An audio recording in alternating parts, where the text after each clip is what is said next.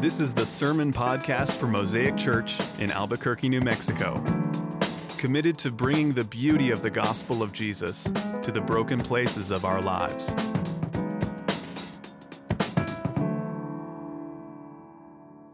Good morning, Mosaic Church.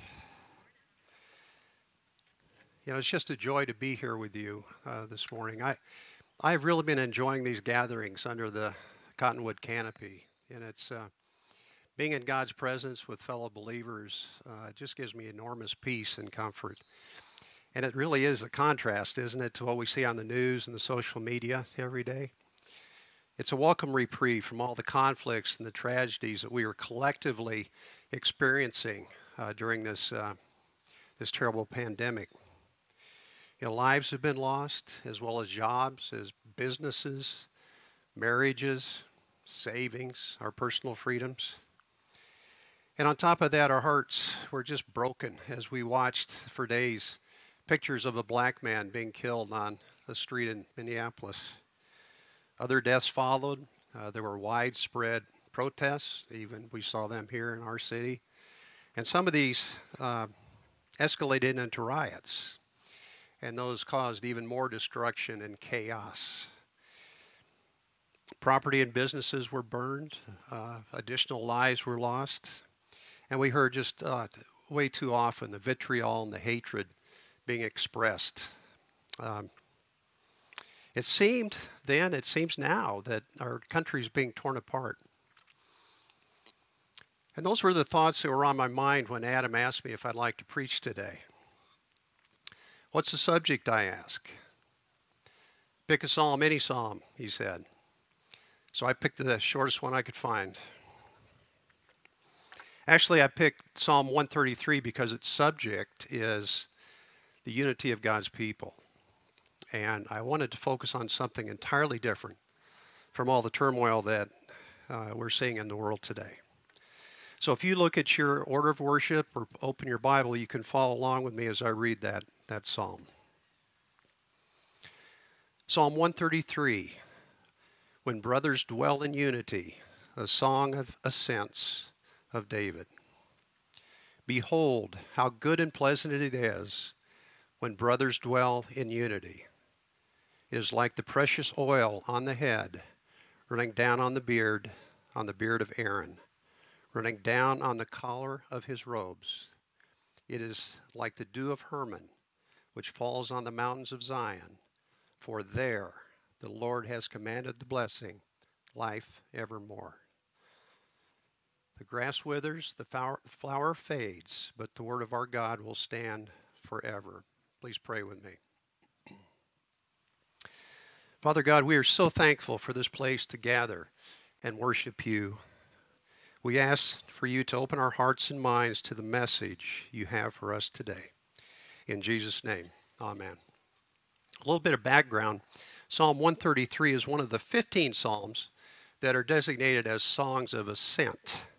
And as Rick mentioned last week, these were songs that the Jewish pilgrims would sing on their way up to Jerusalem uh, for one of the three prescribed uh, feasts of the uh, annual feast for the Jewish people. And of these 15 Psalms, King David wrote four of them, Solomon wrote one, and the rest remain anonymous. We do not know who the authors were. And we're not exactly sure what the occasion was for David to write this psalm, but most uh, biblical historians believe uh, that it was written to celebrate the coming together of all the tribes of Israel for David's coronation as their king. And there had been just so much turmoil and division under King Saul, uh, their first king. But Israel finally became united and unified monarchy under David, and David was God's chosen man to be king. So I broke this psalm into three parts. There's three verses, three parts, right? A little bit different though, not straight with the verses. The first uh, first section is the qualities, the qualities of unity, and that's verse one. Uh, the second section illustrations of unity, and that's verse 2 and 3b, the first half of 3. And the third section is the nature of unity, and that's the second half of verse 3. So, first, the qualities of unity. So, in verse 1, David lifts his voice up in praise. Behold, how good and pleasant it is when brothers dwell in unity. Now, the word brothers can also be translated brethren, as brothers and sisters, or as God's people. So it's very clear that, that David is referring to the people of God who are living in unity here. He describes this as being good and pleasant. But to whom, we might ask? Well, first, it's pleasant to God. Uh, scripture tells us, for example, God is not the author of confusion, but the author of peace. In fact, he's described by Paul in 2 Corinthians 13:11 as the God of peace and love. Secondly, brotherly unity is pleasant to us, his people. We know this from experience, don't we? And we certainly know the opposite of unity, which is division and strife. Thirdly, and we, we do not want to underestimate this, it's pleasant to others. These are the men and women who are not part of the family of God. Uh, they see us every day. Uh, we interact with them, sometimes very closely. We are God's witnesses to the world. And when we live in peace and harmony, it's felt by everyone around us. Well, we might also ask, what exactly does unity mean? Well, let me tell you what it doesn't mean. It doesn't mean uniformity, where everyone thinks alike and agrees on everything. Uh, that would be pretty unusual, and I don't think we should even expect that. Unity among God's people is characterized by love for one another. Uh, it's delighting in each other and promoting each other's welfare and it's serving one another. Charles Spurgeon described unity uh, based on where it originates, the source of unity. Spurgeon wrote, Think of unity as oneness, oneness of life, of truth, and of way. In other words, it's oneness in Jesus Christ who said, I am the way, the truth, and the life. So when we are one in Christ, we will live in unity and harmony because our focus is on Him and we want to please Him. Now, in our second section, David gives two illustrations of what Christian unity is like. And the first is in verse 2, where he writes, It is like the precious oil on the head, running down on the beard, on the beard of Aaron, running down on the collar of his robes. Now, here David is referring to Aaron, the brother of Moses, as he's being anointed as high priest of the nation of Israel. And all Old Testament priests after Aaron were also anointed and empowered to be mediators between God and his people. So, what David is describing here is a consecration, the setting apart of Aaron as God's high priest. The precious oil was the fragrant, holy anointing oil that was poured abundantly on Aaron's head. And the, the, the, oil didn't remain on his head, it diffused. It ran down to his beard and then onto his garments. And in those days, a beard was a symbol of manhood. And it was an actual, it was an actual requirement for the priests to have beards. so as we're trying to envision uh, this, this picture of Aaron, we may be thinking about people that we know that have beards. And there are several men in this in this church uh, that that do have full beards, but they're trimmed, they're well groomed. I think to get a proper picture of Aaron's beard, we, we maybe need to think of something like uh, ZZ Top or Duck Dynasty, something of that nature. You know, the uh, Aaron's beard would have been long, extended well down onto his chest. And so this anointing oil was applied so abundantly, and his hair would have been long as well. It covered his hair, it covered his beard before it reached his royal robe. And the significance of this is really twofold. First, David is equating the unity and the harmony of God's people with the holy oil that came from above. They were both heavenly blessings. They were from the Lord, and they were both given without constraint. Secondly, because unity and harmony originate from the Lord, there's something that we, God's people, cannot attain on our own. We cannot attain it on our own. Unity and harmony are the result of God's grace. In other words, as much as we might desire it and as hard as we might work for it, we will never attain it unless it's given first by the Lord. But even though unity comes from God's grace, we have a big role in maintaining it. This is exactly what the Apostle Paul urged believers to do in Ephesians 4. This is Ephesians 4, verses 1 through 3. And Paul writes, I urge you to walk in a manner worthy of the calling to which you have been called, with all humility, humility and gentleness, with patience, bearing with one another in love, eager to maintain the unity of the Spirit in the bond of peace. That is our responsibility, brothers and sisters. David's second illustration of unity is in the first half of verse 3, where he writes, It is like the dew of Hermon, which falls on the mountains of Zion. So here David is referring to Mount Hermon, which is actually a mountain cluster way north uh, uh, Israel and the highest, highest uh, peaks in that area. The top elevation is over 9,200 feet above sea level and is clearly visible for many miles. Now, these peaks are snow covered most, if not all, of the year.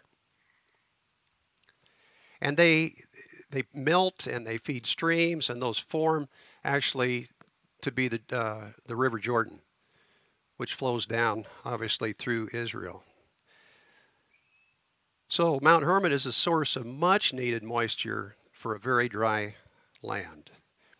It flows from Mount Hermon to Zion, which alternately refers to Jerusalem and the entire land of Israel. Now, the magnitude of, of Mount Hermon, I have not seen it personally. I've seen pictures of it. We can imagine Mount Hermon by comparing it to our own Sandia Mountains. Now, when we look to the, the west side of the, of the Sandias, they rise up about 4,000 feet from the foothills up to the crest. And they, they are magnific- magnificent. I've always loved looking at the Sandia Mountains. Now, in comparison, Mount Hermon goes from very near sea level up to over 9,000 feet.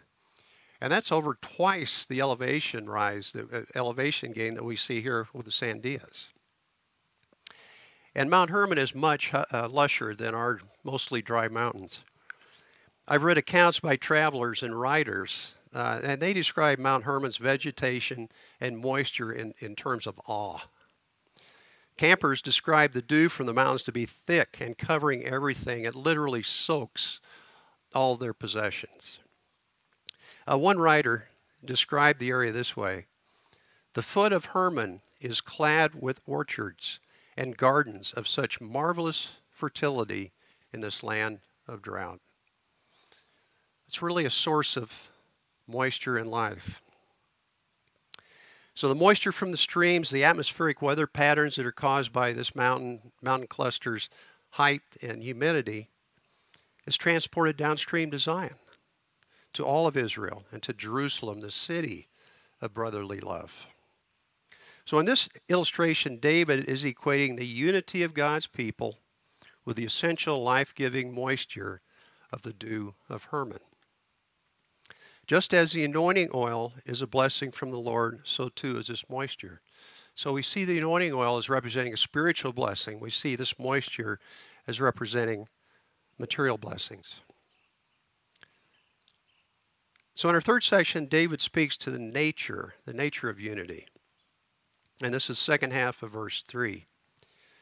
For there the Lord has commanded the blessing, life evermore.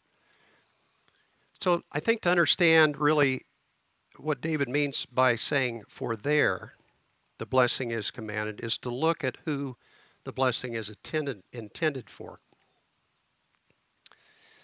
The blessing of unity is for God's people, specifically those who are living lives of peace and harmony.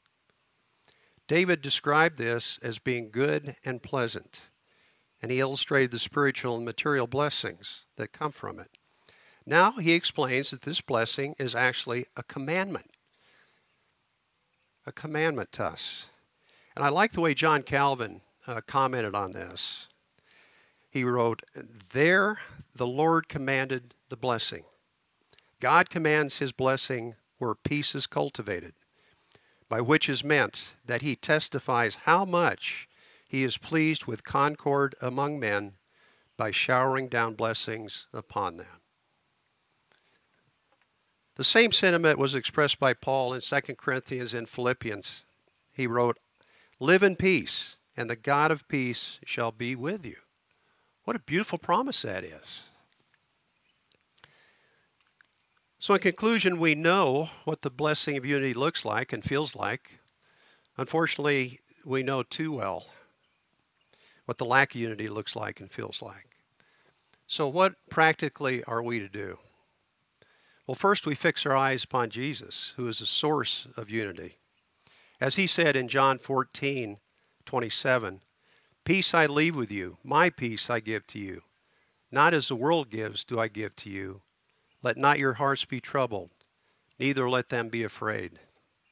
Secondly, we pray for unity within our church and with all of our Christian brothers and sisters. Jesus prayed for our unity, and so should we. Listen to his prayer in John 17, verse 21. I pray, Father, that they may all be one, just as you, Father, are in me, and I in you, that they also may be in us. And thirdly, let us remember that the blessing of unity is a commandment. Since we will live forevermore with the people of God in heaven, we should work hard to enjoy unity here and now. And finally, I'll close with some words from Charles Spurgeon again. Oh, for more of this rare virtue, not the love which comes and goes, but that which dwells not that spirit which separates and secludes, but that which dwells together. Not that mind which is all for debate and difference, but that which dwells together in unity. Let's pray. Dear Heavenly Father, we praise you because only you are, are worthy of our praise, honor, and glory. You are so gracious to us. Thank you for the wonderful blessing of Christian fellowship and unity.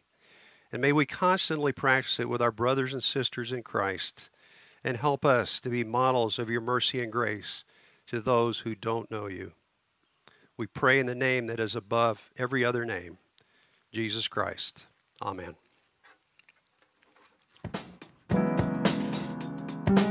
This is the Sermon Podcast for Mosaic Church in Albuquerque, New Mexico committed to bringing the beauty of the gospel of Jesus to the broken places of our lives.